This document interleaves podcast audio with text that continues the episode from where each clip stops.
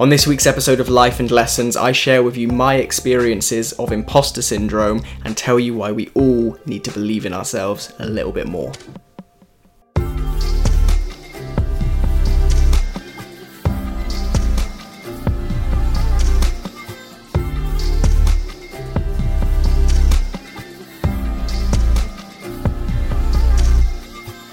Hey, what is going on? Welcome to this episode number 35 of Life and Lessons. I'm Sean Spooner, and if you're new here, here's what you need to know. For 52 weeks between the ages of 24 and 25, I'm going to be recording and releasing a weekly podcast to see just how much my life can change in a year. This is the story of growing a business, of growing as a person, and it's a completely honest view into my life as I take on some fairly unusual things. And this episode right here is all about week number 35 in that journey. Right, hello. Hope you're well. Hope you've had a good week. Um, it's another one of those weeks for me where it feels like it's been forever since I last sat down to record an episode. As always, of course, it's only been seven days, and I don't know what it has. I don't know what it has been about this week, but it's just felt long.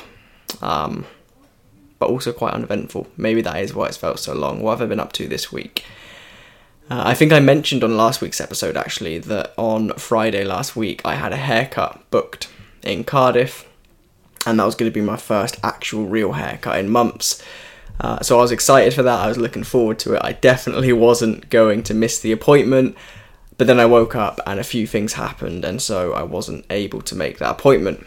But later on that day, I was off to Corby, and so what I did, I got on my phone and I booked the very last appointment I could find for any of the hairdressers in Corby, which was at like 5 pm. So I booked another haircut appointment in another place, and then we left Wales heading towards Corby with more than enough time to spare. There was like an hour in it. I was definitely, definitely going to make this second appointment.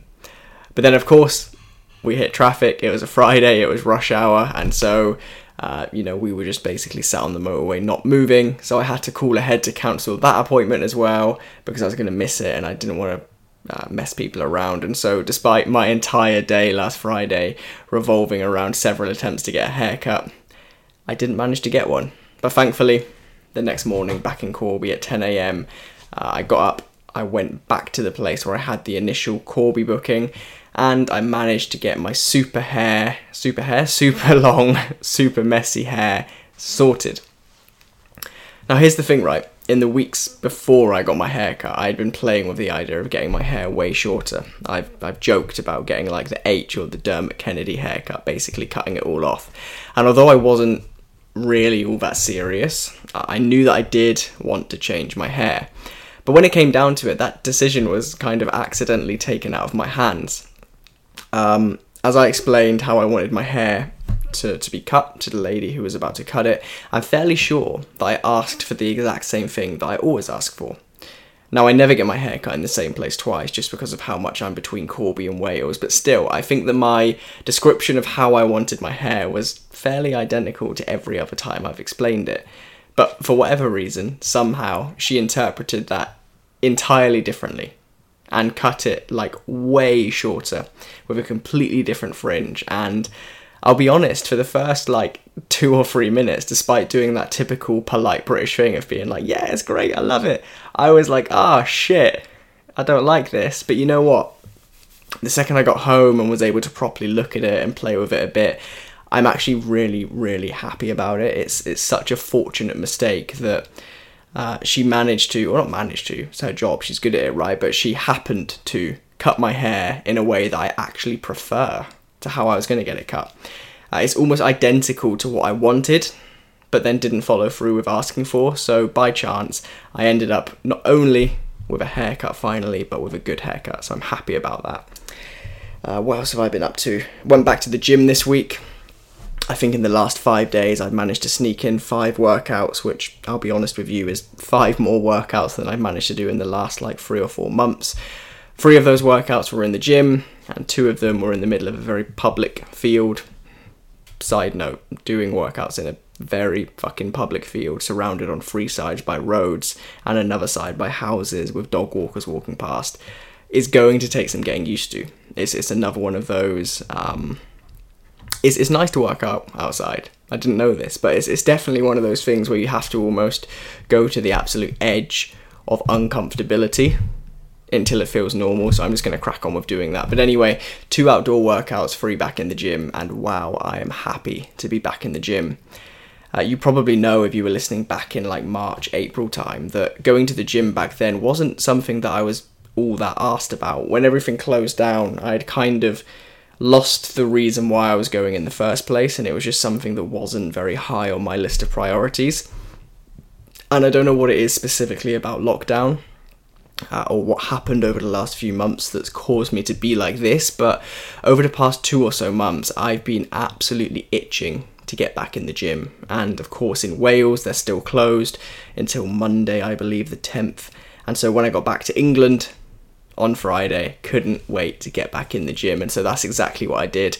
And I'll be honest with you, I completely overdid it. So the joints between my upper arm and my lower arm on like the inside where it folds were fucked the other day. Like I couldn't extend my arms all the way outwards the day after the first session I did, and then today, after an all in leg session on Tuesday, my legs are just, there's no other word for it, they're fucked. Like, I've had DOMS before, delayed onset muscle soreness, but this is just another level.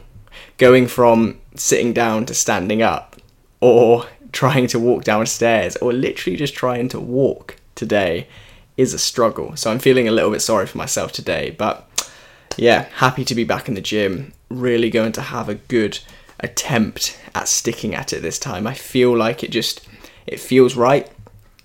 Um, there's not that, to be fair, not that there ever was that added pressure of summer, but everybody seems to slowly climb this gradient towards like having a wicked summer body, and then you hit August, and that kind of that deadline evaporates, and everybody then slowly falls downwards until the Christmas slump. And it's quite nice to be getting back into the gym in August because it avoids that whole uh, peak and then trough. So I just think that yeah, the gym this time around finally is going to be a thing. So I'm going to be keeping you updated with that, not least because I like calling myself out on things because it just helps me keep myself accountable.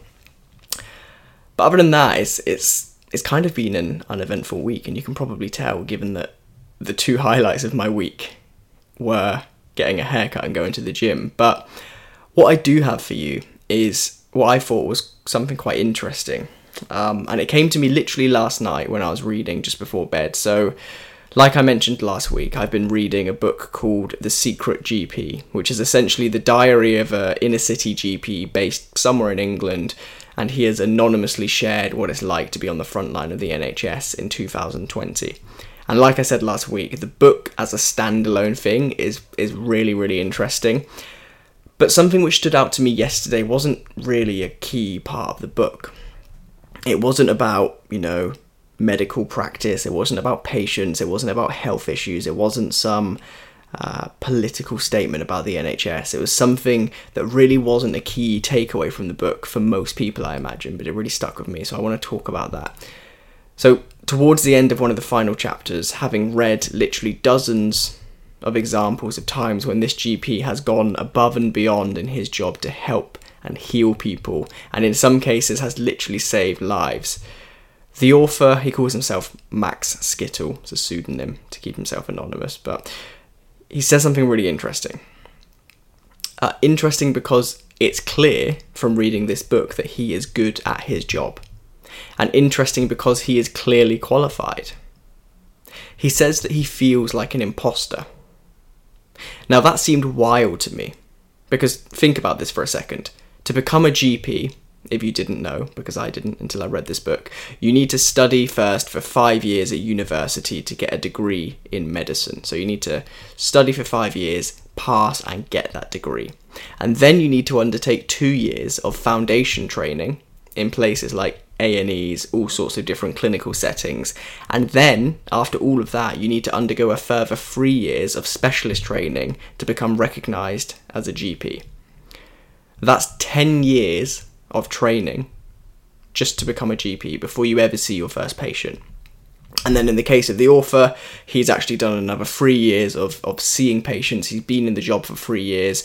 So after 13 years after countless hours of training, after thousands of successful consultations with patients, this GP in question, Max Skittle, as he calls himself, is still able to feel like an imposter, feel like he doesn't belong. Now, you probably know this already, you're probably familiar with it, but there is a name for this, and it's called imposter syndrome. Now, I would definitely jumble my words trying to define in like one or two sentences what imposter syndrome is, so I did a quick Google a second ago, and here's what Harvard Business Review defines it as. They say imposter syndrome can be defined as a collection of feelings of inadequacy that persist despite evident success. Imposters suffer from chronic self doubt and a sense of intellectual uh, fraudulence. Couldn't read that word there. There we go. that overrides any feelings of success or external proof of their competence. Basically, put another way, despite belonging somewhere professionally and on your merit, imposter syndrome makes you feel like you don't deserve to be in your position. It gives you the fallacy that those around you, despite being in the exact same position as you, are somehow better, that you're somehow inferior. And I think that whether we admit it or not, we all go through this. I can think back to so many times in my life where I've been in a situation where I felt like I didn't belong. And actually, as I say that, there's a couple that come to mind straight away. Uh, I think that the first was the um, day one of filming Young Apprentice. So we're stood in the reception area that you've probably seen on TV outside of the boardroom. And I was actually the first one into that area. So the way it works is the producers will tell each person to go in one after the other, the after the other, and you'll be told either where to sit or where to stand. Uh, so they kind of have you ordered in a certain way, right? So I was the first person into the boardroom waiting area on the first day, sat there on my own on one of the sofas in such a way that I could see every other person walk in one by one. So I really got to look at each of them before I ever got to speak to them. And that means I could see each and every one of the other 11 candidates walk into the waiting area. And in that moment, just before I'd even said hello, before they'd even opened their mouths, I felt like I didn't belong there. I was sat there with this super long hair in a suit that was way too big for me because there was no way I could afford anything else. Looking the youngest by far, having probably the highest pitched voice out of all of the guys and girls on the set that day. I just felt like I was a fucking kid. Now, on reflection, I probably had the most business experience out of anybody there. Anybody being the candidates, of course, not Alan Sugar. Um, and just like everybody else in that waiting area that morning, I had gone through the same audition process. I'd beaten the thousands and thousands of other people who had applied, and I had made I had made it on merit to be part of that series. I belonged there but in the moment my mind was telling me something completely different. My mind was saying I did not belong there. I think to a meeting we once had with, I won't name them, but one of the biggest media agencies, one of the biggest media buying agencies in the world during the Magnate magazine days. And uh, we were we were given this meeting to essentially discuss how we as a business could go about positioning ourselves to be the kind of publication that would be able to work one day with such an enormous media buying agency. And so we walk in through these revolving doors, and we're in this huge central London office. And there's a fairly high level exec who had come to meet with us that day. I have to context it by saying that I don't think he wanted to meet with us. He was asked by somebody more senior than him to come and meet with us, which probably explains everything I'm about to tell you. But we're in a big office, in a big company's, uh, well, office, high level exec, and after explaining to us that we had no chance of ever working with an agency like theirs, this bloke literally picked up and ripped in half a copy of Magnate in front of our eyes because uh, just for a bit of context, one of the things we told him is that, you know, the other competitors at the time, people like Shortlist, whilst they claimed to be premium magazines, they were printed on like shit paper. And so he he took issue with that, ripped our actual magazine in half in front of our eyes and was like, all paper rips, doesn't matter. And now, whilst he was clearly a dick, in that moment, all of the hard work and relative success that had led up to Magnate so far left me for a moment. And I felt like I shouldn't have been in that room. I felt like I shouldn't have been given that meeting. And even, I felt like I should probably just stop running Magnate. I wasn't good enough to do it. Clearly, this man was telling me so, right? Now, at the time, I was 17. We had printed tens of thousands of copies of the magazine. We were getting something like 30,000 online visitors per month. We had dozens of strong advertisers, including some national brands. We had interviewed people like arguably the best known business person in the world, Richard Branson, and a future Prime Minister, though of course we didn't know it at the time, Boris Johnson. Looking back, we were doing really well. I mean, fucking hell, I was 17, but in that moment, put under a certain kind of pressure, even before he ripped up the magazine, just when things felt a bit tough, I felt like a complete imposter. And even more recently, there have been times during the building of Patter where I've sat in meetings with prospective clients and for a moment, I felt completely out of my depth. Not because we as an agency aren't qualified to do the job, we are. Not because we don't have a bunch of results to point to, because we do. Not because we aren't able, but just because we all have this self doubt voice in our heads. A voice that wants to run away from growth moments and hide in the corner of comfortability. But I think that we need to do everything in our power to avoid running in those situations. We need to face them head on. Because in any situation where we feel uncomfortable, in any situation where we feel that we're an imposter, we're there for a reason. And so that's why I found the example of the GP in this book, The Secret GP, so interesting because, you know, uh, speaking for myself here, but I can fairly safely assume that everybody's the same. A GP is somebody that we trust. We know that they're qualified and able, and they're in a position that they have worked hard for. We generally respect our GPs they find successful outcomes in a majority of the issues they're presented with, and they're seen by others to be people who have their shit together. They've even objectively passed their degree, like there's no grey area there. They've objectively passed their degree and foundation years and speciality training.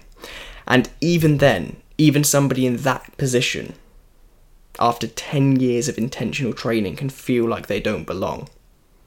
And so, reading that last night, despite, like I say, it really isn't a central theme of the book, it just leaped out of the page to me because I think it's, it's really quite an important reminder. And it's a reminder that there are always going to be situations in which we feel like we're the odd one out in a room. Situations where that voice that we all have in our heads explains why we're not supposed to be there, or why we shouldn't send that email, or why the project we really want to do will never work out, or even why it's not worth applying for that promotion. But here's the thing I have a theory about why we all get this self doubt, and it's something that I can't remember what episode, but I've definitely spoken about this theory before. And it's this idea that each of us knows our own story in intimate detail. And yet, we only know everybody else's public facing, PR story with the details that they selectively want us to know about. And so everyone else's route to success looks neat, tidy, planned, predictive. And our route to success, our route to where we get to, looks messy. And so we see the messy, the challenging, the unconventional route which brought us to the situations we find ourselves in, and then we compare that, that real route, to everybody else's fake route. And of course, with such a broken comparison, with such a flawed comparison, we're going to find flawed answers. And that answer will be that we don't belong there. But I've learned to control that self doubt. Because here's the thing, right? More often than not, we arrive in positions because we deserve to be there. And paradoxically, the only thing that eventually holds us back from flourishing in those positions is that self is that same self-doubt. Because once you have self-doubt in your mind, it changes the way you think and behave and then ultimately changes the way you act. But look, there's there's no there's no punchline here. I just thought that if you trust your doctor, who could well be riddled with, riddled with self-doubt, you should also trust yourself because in the same way that you look at your GP and trust them because they're there on merit, there are other people looking at you and trusting your experience. They're trusting your ability. They're trusting you. So trust yourself. And that is all I have for this week. Um, that was a short one. I always say that, but I know for a fact that was a short one. Um, but that's all I've got. I have been having a think recently about what I'm going to do with this podcast when we reach 52 weeks. And uh, I have a good idea now, to be honest. Uh, I'm not going to share it yet because I just want to look into the, uh, for want of a better word, the logistics of it. Because of what I'm thinking is there's going to be two formats of episode that will run side by side, uh, with you know one coming out in week one, the next in week two, then back to the first type in week three, and so on. Uh, so, whilst this isn't set in stone, whilst this may never happen, I have a funny feeling that what's going to happen is we're going to reach week 52 of this podcast. It's going to be like my birthday and Christmas and New Year. I'm probably going to pull the plug for two or three weeks over that period because, um, as, as well as living life and um, running a business and dealing with family stuff and all of the challenges that we all have with life, having to also translate that into two emails and uh, a 30 minute podcast every week is it's it's all right now, but I know it's going to get draining. So over Christmas, I'm probably going to have a two or three week break, and then I'm thinking we're going to come back with series two of this, and it's going to be slightly different, almost the exact same format. It's still going to be the same me, it's still going to be the same thinking out loud, but I'm just thinking that we can change things up ever so slightly uh, now that we've we've all had a chance to say what works, right? So many of you over the past 35 or so weeks have got in touch and told me things that you do like, and also importantly things that you perhaps don't like about this podcast, and so. You know, we're not at 52 weeks yet, we're still quite a way out, but we've just hit August and that has absolutely flown up on us. So, yeah, I'm thinking about what happens to this podcast when we reach 52 weeks, and I have a fairly good idea. So, hopefully, in a couple of months' time, I'll be able to tell you more about that. Uh, but in the meantime, look, thank you as always for being here. Um, I've got into the terrible habit of recording this late at night once again. So, what I'm going to do is I'm going to go and get this edited and uploaded, and then I'm going to get myself to bed. Hopefully, you have a good week. Thank you again for listening, and I'll see you back here this time next week for episode number 36 of Life and Lessons. See you then.